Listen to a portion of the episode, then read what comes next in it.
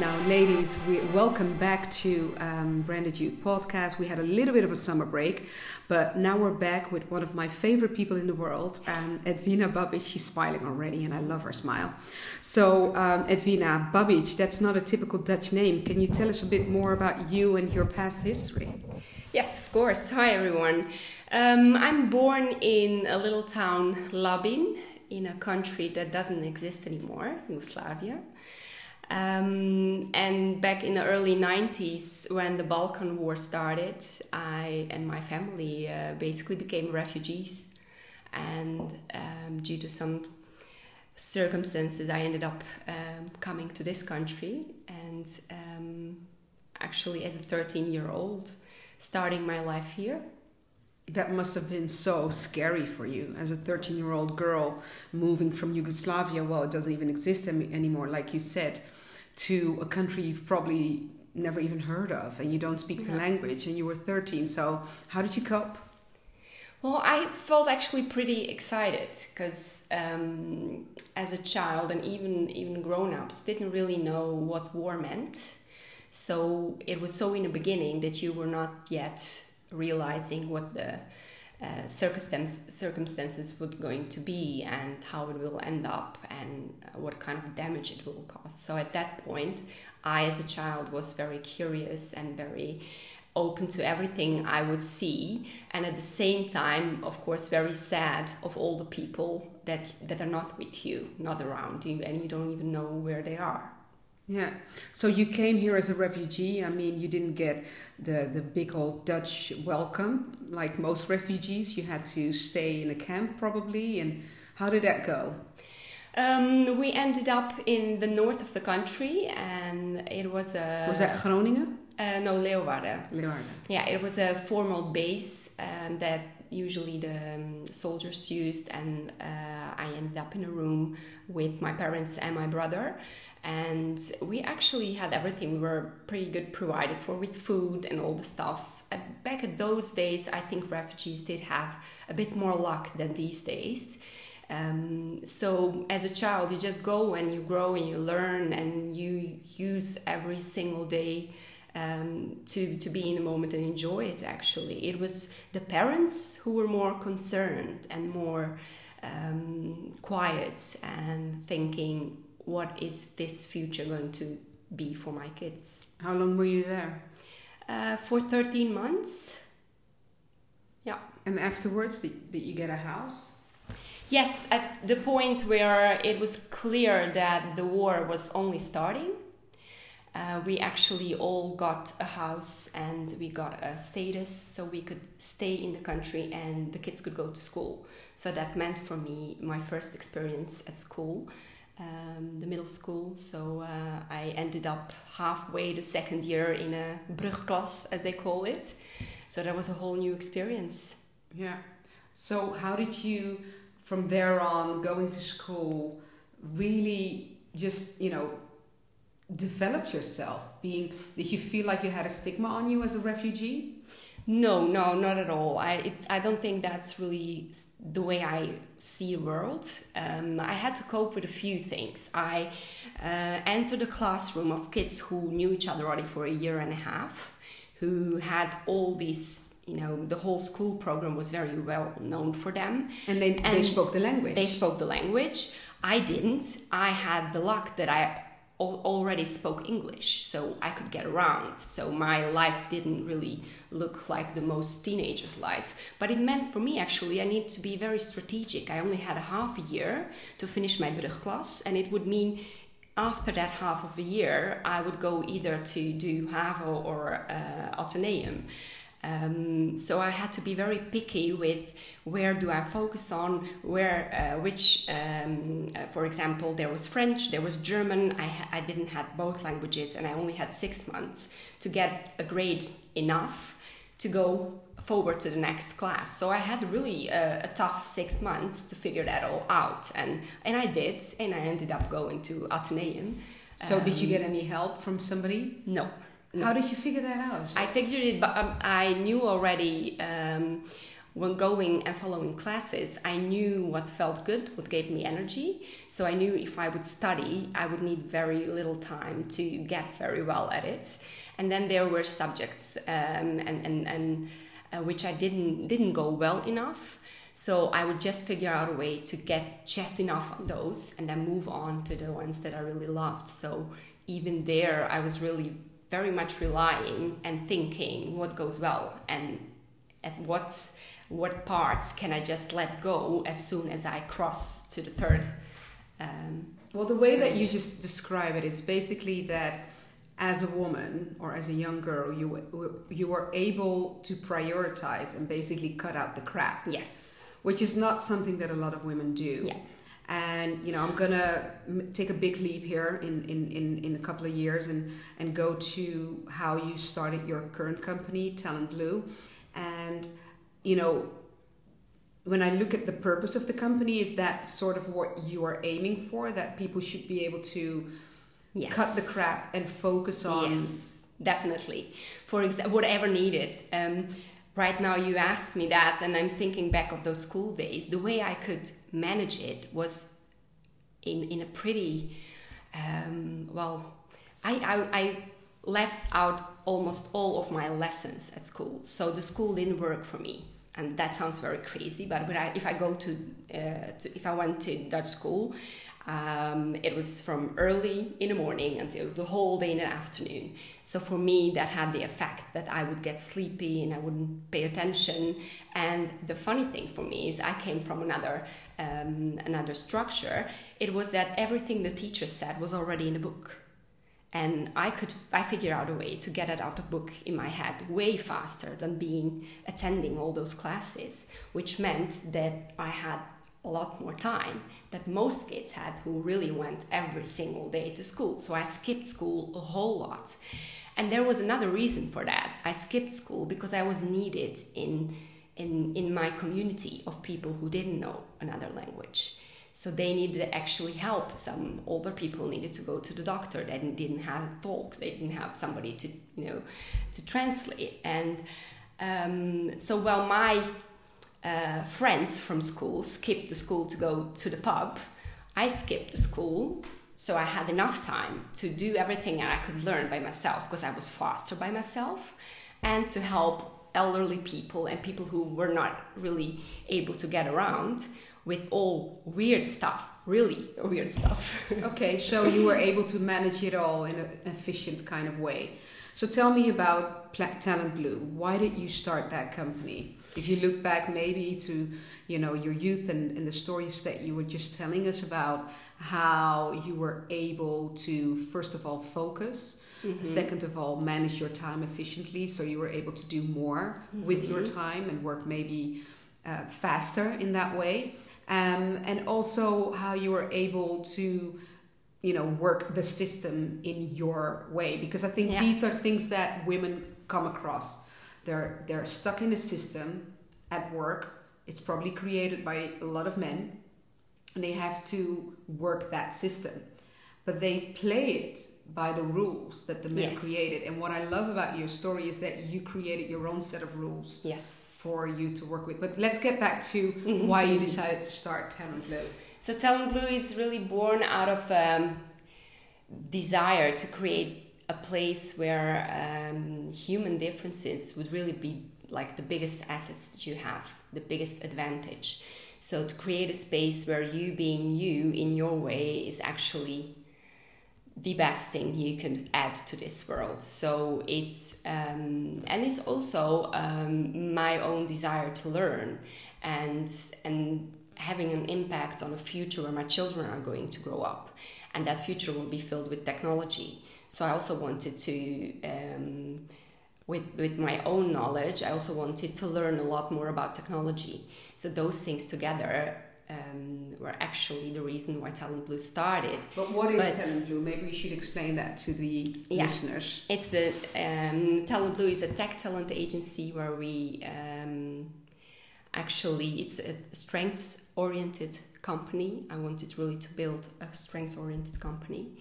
And I also wanted to use the company to help other companies to create the same uh, on their work floor. So, but it's not a recruitment company. No. So what is it? Is it a coaching company? Is it where people that are t- that are working in tech can go and develop their strengths or their talents better? Yes. Is it a school? What it's is it? for the companies um, who work within ITs and who want their teams to be uh, more focused on strengths and to get more a bigger and better performance.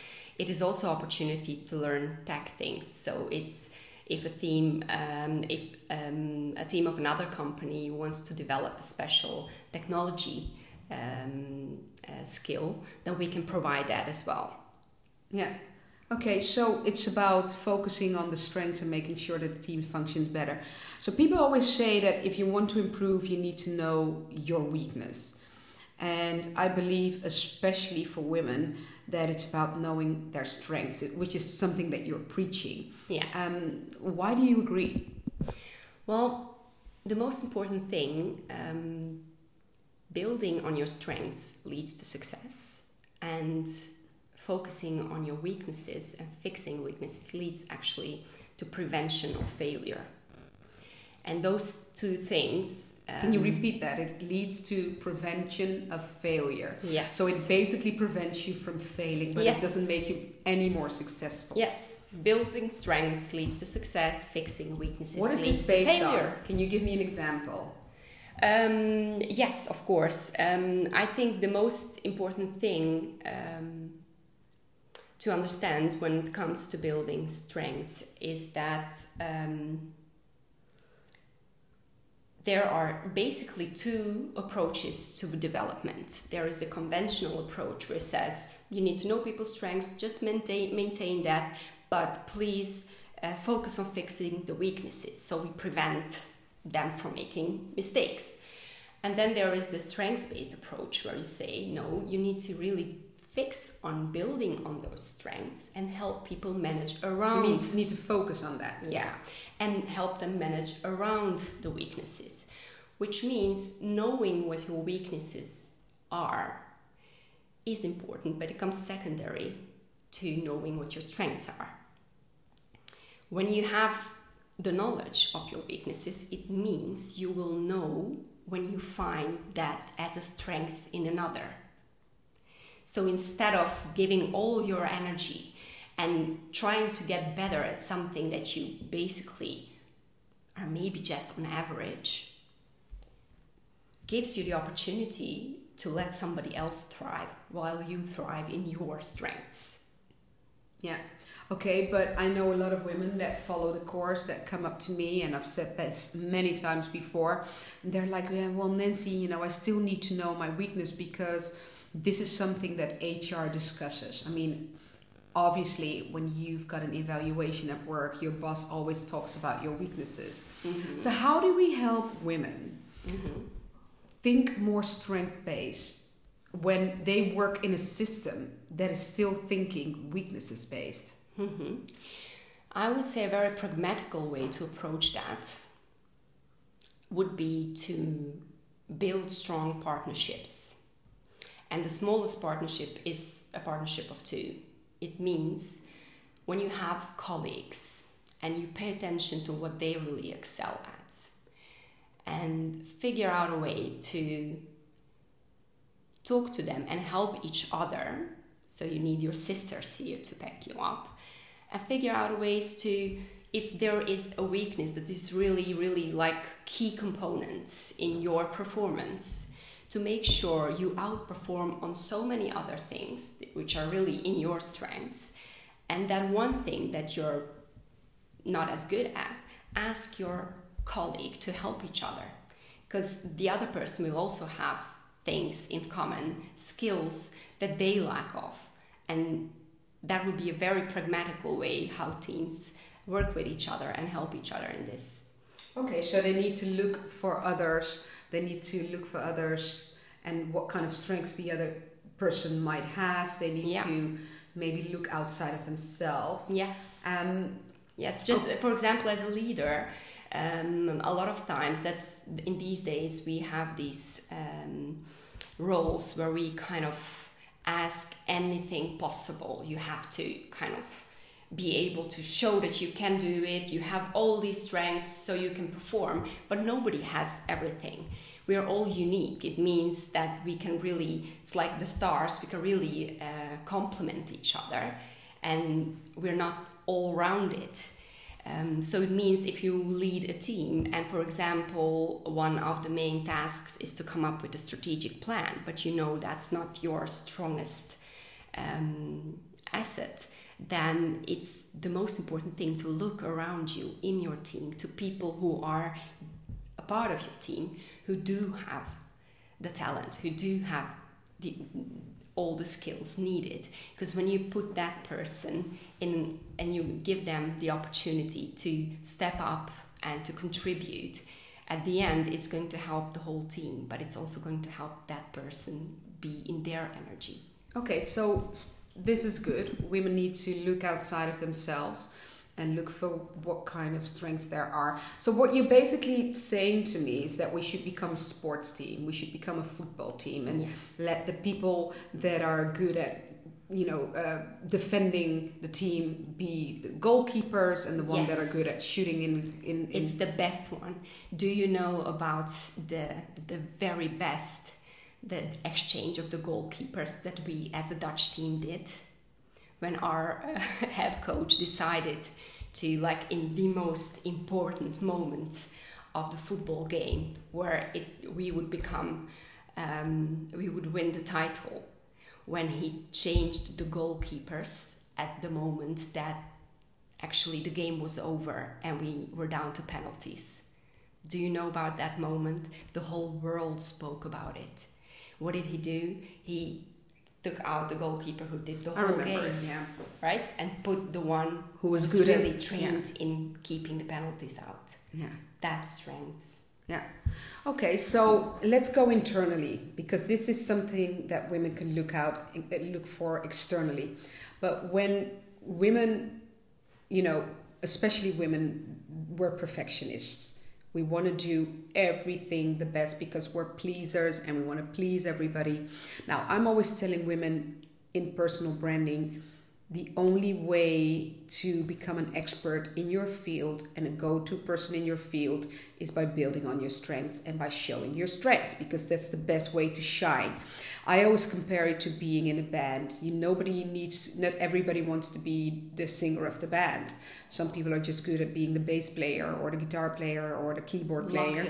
And um, you know, Slash didn't want to become Axl Rose when he was in Guns N' Roses. He was just not very good at singing. He's still got a great, you know, reputation, and he he's known as one of the best guitar players in the world. So I'm always using the music example mm-hmm. rather than the sports. But um, if we were to convince them so we've got two ways of convincing women that it's good to build on your strength. We can say it's the one way to become an expert, to be the go-to person. Another way is to discover how everybody else in the team can function better, so you all improve. Can you give me a third reason? Why to build on the strength? Yeah, why it's good.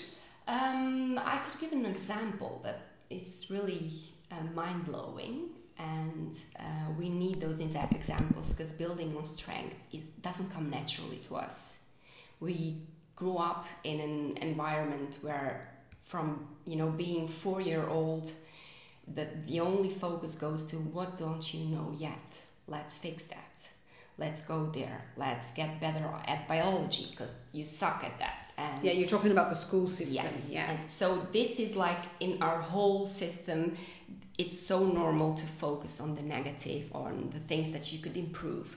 But improving something you already are very good at or excelling doesn't come naturally.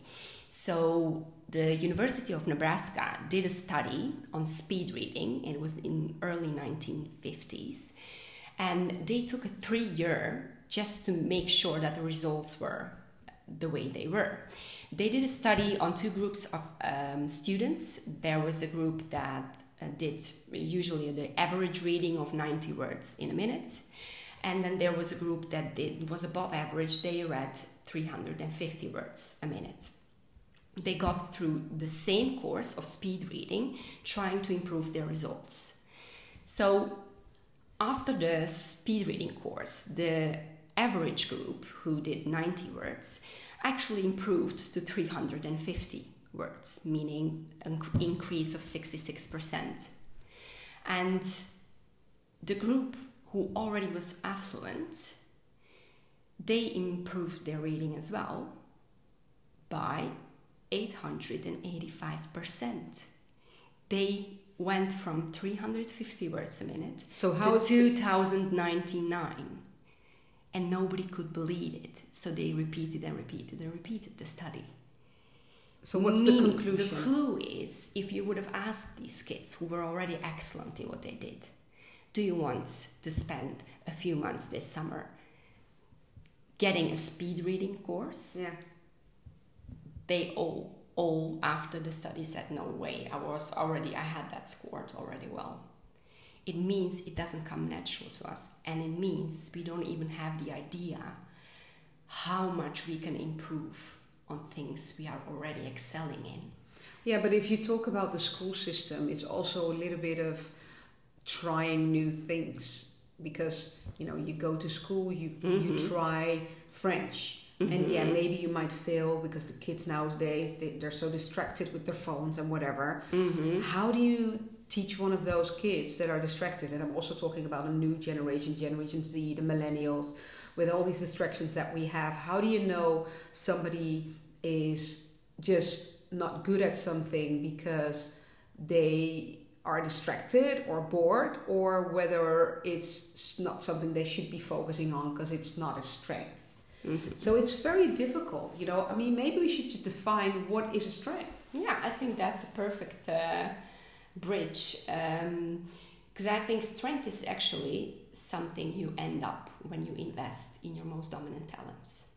Okay. So you always start with talents. You always start with the, the natural behavior, the na- natural uh, thoughts, feelings. So with kids, it's really paying attention. What do they say? How do they act? What activities do they really love to do? And all those patterns will show up in different places. So that's the for me, it was the most beautiful thing to discover when talking to people and trying to figure out what makes them unique. Discovering that th- their behavior that makes made them unique as, as a um, as a team lead, as uh, as an entrepreneur, was actually behavior they already had as a four year child. So it's do what com- comes naturally, which Yes. is what I always say. Yes. So I call this your uniqueness. You call it a strength.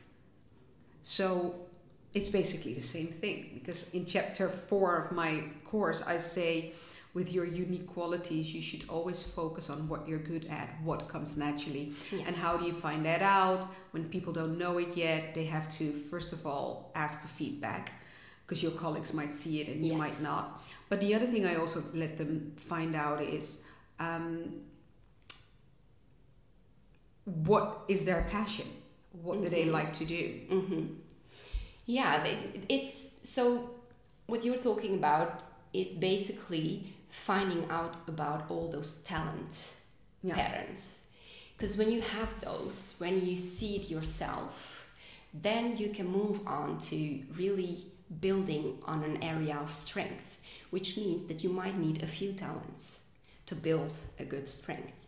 So, in a strengths world, we say strength is actually an ability to consistently perform or outperform yourself in specific tasks. So, think of athletes who actually start at if, if they're swimming or whatever uh, quality they have, they start and they actually almost know they will nail it because it's already a strength area. Yeah, and it's something that you know they've invested time and energy Yes, in. It's like a a, muscle lot. getting better. So we wouldn't have our champions if, as children, they were told, "Oh, you swim already so good, so let's forget about it. Go discover another sport." So, how can knowing your strength help you grow and even boost your career if you're a woman? Hmm. Um, For me, it's it's it's going back to being the expert in your field and being so good that you basically excel. That people are like, okay, we need that person for that job. We need Yes. Lisa for that job because she's so good at it. It means that you stand out in the crowd, stand out from the crowd. Yes. And um, people know why they need you rather than being, being a gray mice and not knowing what person to go for. I'm always telling women to do this. I'm always telling them just to focus on what they're good at instead of trying because for me it's like building a house. How can you build a house on bad materials, which would be your weaknesses, right?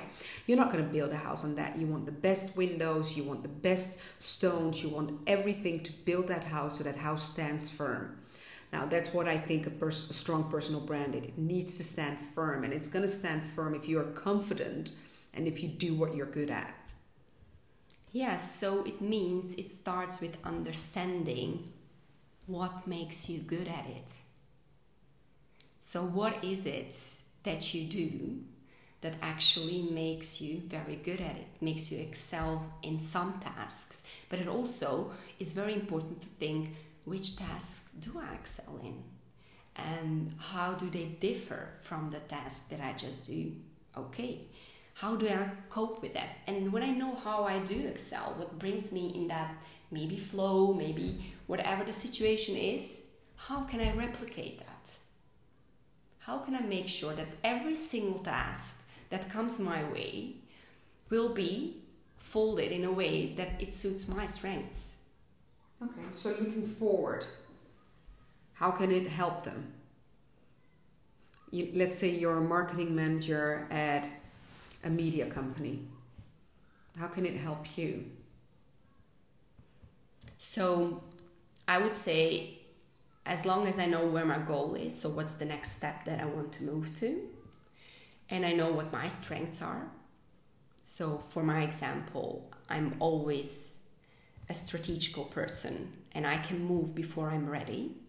It would mean that I would draw a plan for myself in which I don't wait for the circumstances and everybody to be promoted or whatever. And I would go and tell people already about it. It would suit my strengths.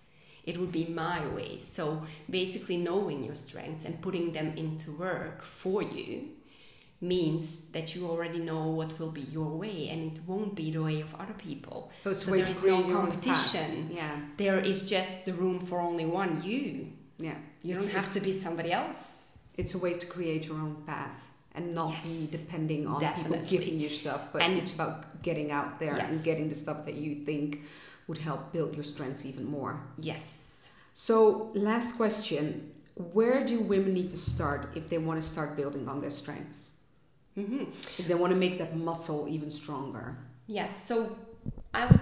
There are many options, but I would give two. One which is very, very um, practical. It means right after you listen to this podcast, sit down and think of every single moment of success or excellence that you've already had. And I don't mean something you gain through a whole lot of hard work. No, no, I mean those little moments that came kind of as a surprise, that almost felt effortlessly. You were somewhere, you said something, and then there was an opportunity. This, so the little moments that moved you forward, that didn't feel like, oh, there was so much um, work around this. Those moments of success, think of them and think of all the circumstances and things you were thinking and the way you behaved and see if you can see a pattern in there. It could be a talent team. It could be there could be more of them that could lead to seeing if you would bring all those qualities and those mm, i think maybe even thoughts to another situation how would that make you act Okay. that would be a very practical one. Uh, and another one is if you want to know more about strengths and more about the whole language of strengths, which actually Gallup uh, gives very easy, you could always um, do your own assessment online. And within 45 minutes, you have the top 500 talent teams. There is a whole report there. You can Google it, Gallup Strengths Finder, and that will give you so much food for thought and actually, actually very actionable uh, steps to take to to grow that awareness, to more and more be aware of the things you do and the way you do it, and the effect that has on others and on your own environment. So Okay. That's how you start. Well, thank you for those two practical tips that women can use and uh, start building their strengths. It was lovely talking to you this way, uh, Edwina. And um, ladies, if you want to learn more about what Edwina is doing, you can go to Talent Blu, the website, and blue is spelled with a B L U, Yes. not an E at the end. and um, watch out for Edwina. And uh, our next podcast, I haven't decided yet because I'm very, very spontaneous with these things. but it's probably going to be somebody working at a corporate world. I've got a couple of women in mind. But if you have some ideas, just drop them by info at brandedu.nl. And then we will speak to you next time. Thank you. Bye bye.